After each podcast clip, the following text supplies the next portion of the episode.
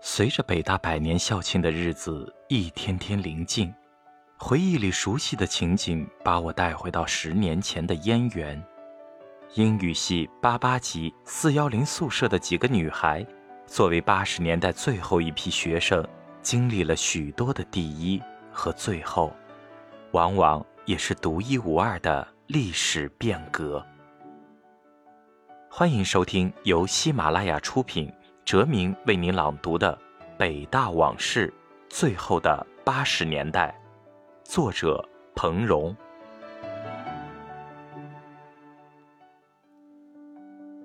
拮据二。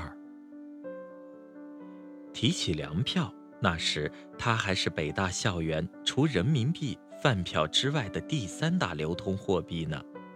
人民币自不用多说，饭票其实也是钱，而且已经包在每月的生活费里了，只是花起来感觉不同罢了。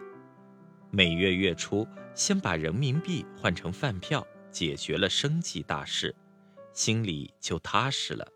到了月末，一看饭票还有剩余，才敢稍稍放纵一下，看场电影，吃个小炒，犒劳犒劳自己。粮票却与饭票不同，粮票每月都发，固定收入是生活费的补充。我们甚至把粮票看成是工资。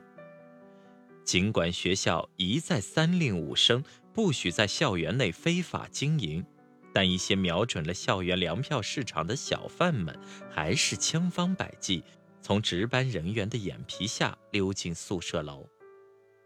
那时，女孩子常换的东西有发带、长筒袜、手套、化妆品；男孩子常换的东西有球袜、烟、打火机、扑克牌、麻将牌。还有些东西是有季节性的，像冬天的橘子，夏天的西瓜，逢年过节的贺卡、明信片。那时的大学里，大概没有什么人没用粮票换过东西，而且常常是一边换一边为自己的不法行为找词开脱，什么“仓廪实而知礼仪，为大善者不计其小恶也”。云云。